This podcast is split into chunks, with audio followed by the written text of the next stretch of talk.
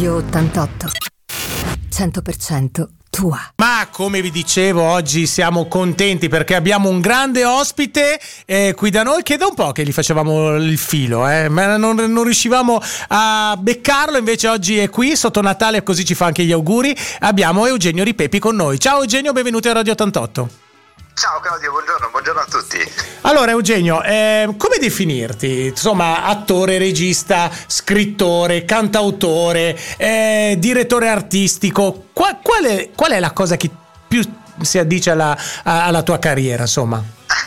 Guarda, è una bella domanda. In realtà io tengo molto al cantautorato, passami questo termine perché l'amico Max Manfredi mi sgriderebbe se lo dicessi. Dice che sa molto di sindacato, effettivamente, il cantautorato come idea, però io sento che come cantautore, quindi come autore dei testi e delle musiche, delle mie canzoni, parlo di qualcosa che viene dal profondo, da me e da quello che penso, e l'attore recita quasi sempre testi di altri, a meno di grandi monologhisti che sono anche drammaturghi e scrivono i loro testi, e non è il mio caso. Io recito sempre a teatro, insomma, copioni di altri che altri scrivono per me, e la cosa mi interessa senza dubbio e mi diverte molto interpretare varie parti.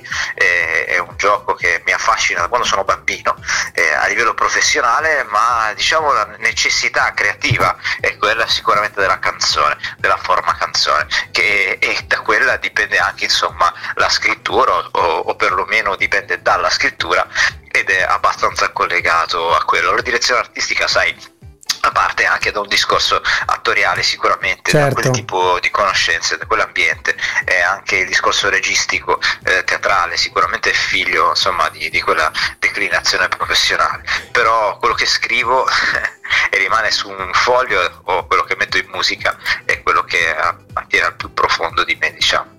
Riesci quindi a praticamente esternare quelle che sono le tue sensazioni e il tuo vivere. Oltretutto in questa canzone che tra poco andremo a ascoltare, che è un passato da uomo, c'è un bel messaggio, no? Anche dal punto di vista sociale. Vuoi raccontarci questo progetto? Sì, ti ringrazio molto. In realtà è la storia di un bambino che vive per strada, e poi, spoiler, ma insomma non è un giallo, quindi possiamo parlare tranquillamente dell'intero contenuto del brano. Il bambino viene salvato, diciamo così, qualcuno si accorge di lui e lui, insomma, viene poi adottato in una famiglia. Ma ci tengo particolarmente ai brani che hanno diciamo un'impronta sociale, da sempre, da quando scrivo canzoni, mi occupo di questo, e sono temi a cui sono particolarmente legato. L'utilità, la necessità creativa è collegata per me a questo tipo di messaggio, senza demonizzare chi fa esclusivamente intrattenimento. Io stesso mi diverto spesso a tirar fuori canzoni che hanno a che fare solo ed esclusivamente con l'intrattenimento, anzi mi piace molto fare anche pezzi divertenti, proprio dal punto di vista quasi della comicità, o del tentativo di comicità insito in essi. Ma insomma,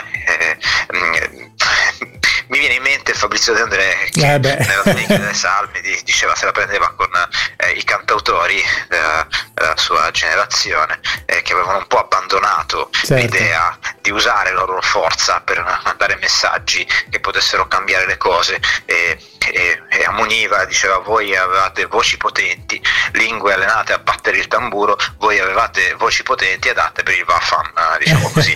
Mi censuro per Radio 88 e per la fascia, diciamo, pomeridiana, orario ci ascoltano, per l'orario, ma è abbastanza chiaro il concetto, sostanzialmente, certo. Chi poteva parlare a un certo punto aveva le voci potenti, perché i cantautori erano quello, hanno ereditato tutto ciò che atteneva al registro anche poetico, allorquando, insomma, i nuovi poeti, gli ultimi poeti, hanno avuto voci più sottili, se vuoi Claudio, certo. E quindi i cantautori in un'epoca hanno veramente fatto la storia del messaggio, della letteratura anche italiana, lo stiamo vedendo anche da parte di molte antologie, molti libri, molti professori abbastanza illuminati che capiscono che quei messaggi sono messaggi che possono essere portati avanti. A un certo punto si sono tirati indietro, anche delusi probabilmente da una certa contemporaneità. Credo che sia veramente importante, utile e necessario recuperare quei tipi di messaggi. Di quel del brano A un passato da uomo c'è anche un bellissimo videoclip che si può vedere in tutti appunto i social, anche su, mi sembra, su YouTube, mi pare. E vuoi parlare un po', perché hai scritto sia la sceneggiatura che la regia, no? Di questo videoclip. Ho scritto il soggetto della sceneggiatura, la storia di questo videoclip, sì, è quello che succedeva a questo bambino, me lo sono immaginato e ho affidato alle regie le mani preziose di Sandro Pozzolo, che è un regista fenomenale. L'ho conosciuto sul set di Frontiera 2053, che è un film che ha girato lui, in cui ho fatto l'actor coaching, ho cercato di tirar fuori dai ragazzi le emozioni, perché è un progetto che è stato fatto con le scuole di qui, con la scuola media, con l'istituto comprensivo di Pieve di Teco e Ponte d'Assio, qui a Imperia, con la scuola forestale di Ormea, con i ragazzi un po' più grandi. Un film distopico molto bello, in cui ho conosciuto questo regista e ho conosciuto anche due attori. Ho praticato un furto sostanzialmente, Claudio, ho rubato due attori del film, ho rubato il regista, ho rubato addirittura anche una location che era particolarmente adatta al mio messaggio, nonostante insomma il film avesse un altro tipo di declinazione, e li ho sfruttati per la storia che volevo raccontare. Le riprese che ha fatto Sandro sono veramente molto molto belle e hanno preso a pieno ciò che volevo raccontare, il mio messaggio. E l'attore Michael Cepollini, il ragazzino che interpreta il protagonista, e Aya Madoiumo che interpreta l'altra coprotagonista, sono stati eccellenti. Il prodotto, diciamo, io credo sia abbastanza commovente, sì, ci tengo che sia visto, mi fa molto piacere, ed è sul mio canale YouTube, come accennavi tu prima. Certo. Ricordiamo anche il tuo sito, hai un sito internet dove poter vedere un pochino quello che è la tua carriera e quello che fai, no? Eugenioripepi.eu. Assolutamente, se mi seguite sui social, sul sito mi fa molto piacere, e sul video, sul canale YouTube, oltre a questo video, sul canale YouTube ci sono molti videoclip di molte mie canzoni, prediligo, diciamo, questa forma, ok? Quindi il videoclip è una cosa che a me piace molto, ho tanti singoli con tanti videoclip, quindi se certo. vi fate un giro sul canale, insomma, lo vedete. Eugenio, questa canzone mi fa venire un po' in mente, lo so che magari qualcuno lo dice, lo vede scontato, no? Però non è più niente di scontato, bisogna raccontare anche, secondo me, dai mezzi di informazione quello che sta accadendo, un po' in questa guerra maledetta in Medio Oriente, dove i primi a essere colpiti sono proprio i bambini, che rimangono senza genitori, senza case. Si parla già di quasi 10.000 bambini uccisi durante gli attacchi a Gaza.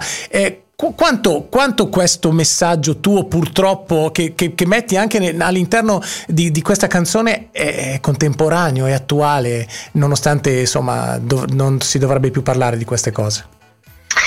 Sì, il problema sono i macro interessi economici, come tu sai benissimo e come purtroppo tutti sanno, ma anche questo forse è il nocciolo della questione. Tutti sanno, tutti condividono questo tipo di prospettiva, cioè il fatto che la guerra sia una manovra legata a interessi economici, è chiaro a tutti, eppure c'è sempre dietro una narrazione per ogni tipo di guerra che riguarda un presupposto, un motivo che spesso poi viene a cadere. No?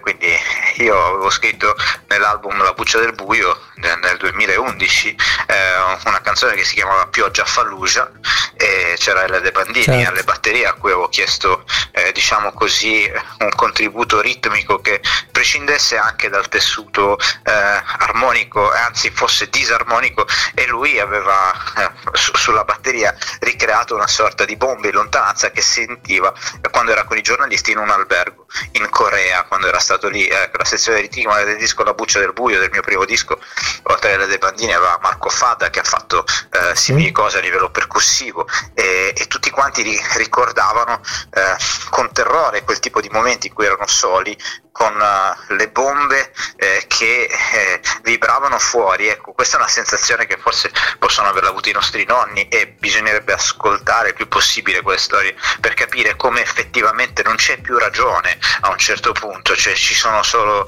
rumori e disperazione, il presupposto cade. Pioggia Falluja all'epoca parlava della guerra in Iraq, che di nuovo partiva dal presupposto di armi di distruzione di massa, che era ben chiaro che non ci fossero, eppure la guerra è stata fatta. Scoppiata lo stesso. Sì, e ogni volta le guerre sono diciamo oggi riescono a chiamarle anche operazioni di polizia internazionale, stupidaggini, perché le bombe come al solito cadono sui villaggi, cadono sugli ospedali e sulle scuole purtroppo. Sì, è un esercizio molto sterile, anche perché tu hai citato Israele e Palestina e molti giornalisti anche italiani fanno presente che mentre noi siamo a litigare sulle fazioni, i giornali israeliani sono ora a criticare fortemente una manovra politica e quindi in realtà il dissenso è insito anche all'interno di Israele, se parliamo di quello nello specifico.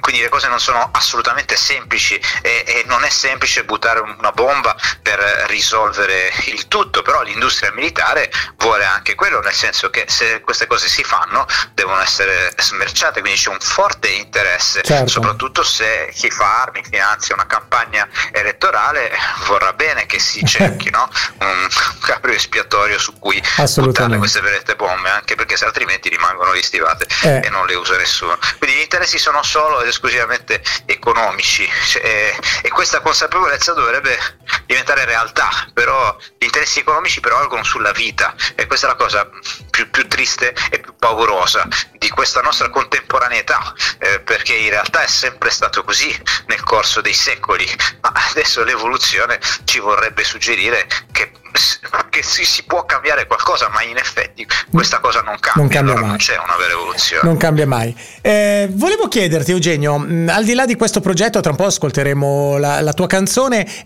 altri progetti per il prossimo futuro? Cosa hai in cascina?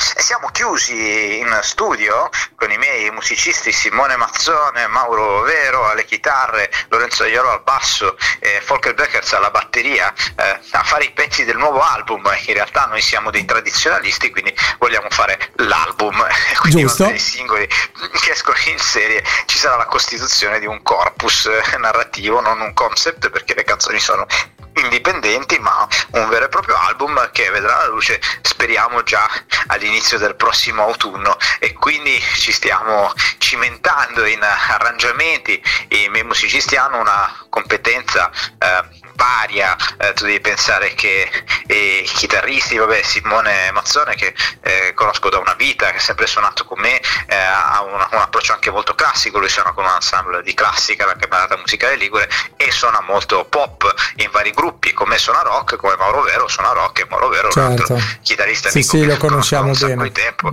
Esatto, lo conosci, è un nome noto. Lorenzo Laiolo, che suona il basso con me, ha questo ottimo connubio in sezione ritmica con la batteria.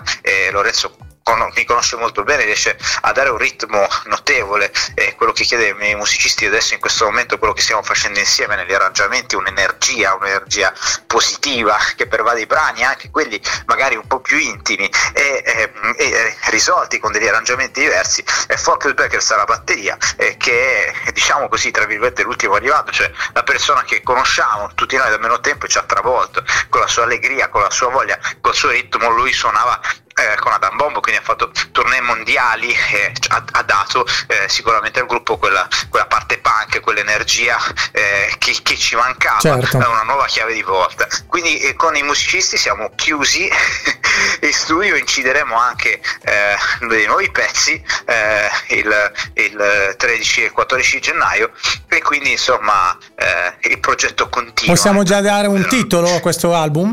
No, non possiamo perché è dibattuto e quindi ci sono troppe ipotesi in ballo, okay. Però a breve ti prometto che quando sarà faremo magari un'anteprima dedicata. Oltretutto mi farebbe piacere se venissi, oggi siamo al telefono, però se con tu e la tua band potesse venire il giorno quando lanciate sia il singolo o l'album, venire qui direttamente negli studi di Radio 88 a presentarlo, ecco. Con molto piacere verremo, con molto piacere, assolutamente. I ragazzi in questo momento stanno ascoltando e quindi sono sicuro, non sono con loro adesso, che il loro sarà soltanto un'approvazione, la loro sarà una approvazione incondizionata. Beh, bene, e io ti ringrazio, scusa se ti abbiamo rubato un po' di tempo. Vuoi fare gli auguri ai nostri ascoltatori per... Beh, penso che ormai ci siamo, eh? Siamo oggi primo giorno d'inverno, siamo a Natale, dai, siamo arrivati anche qua. Ci siamo assolutamente, grazie a te Claudio e tantissimi auguri di buon Natale agli ascoltatori di Radio 88.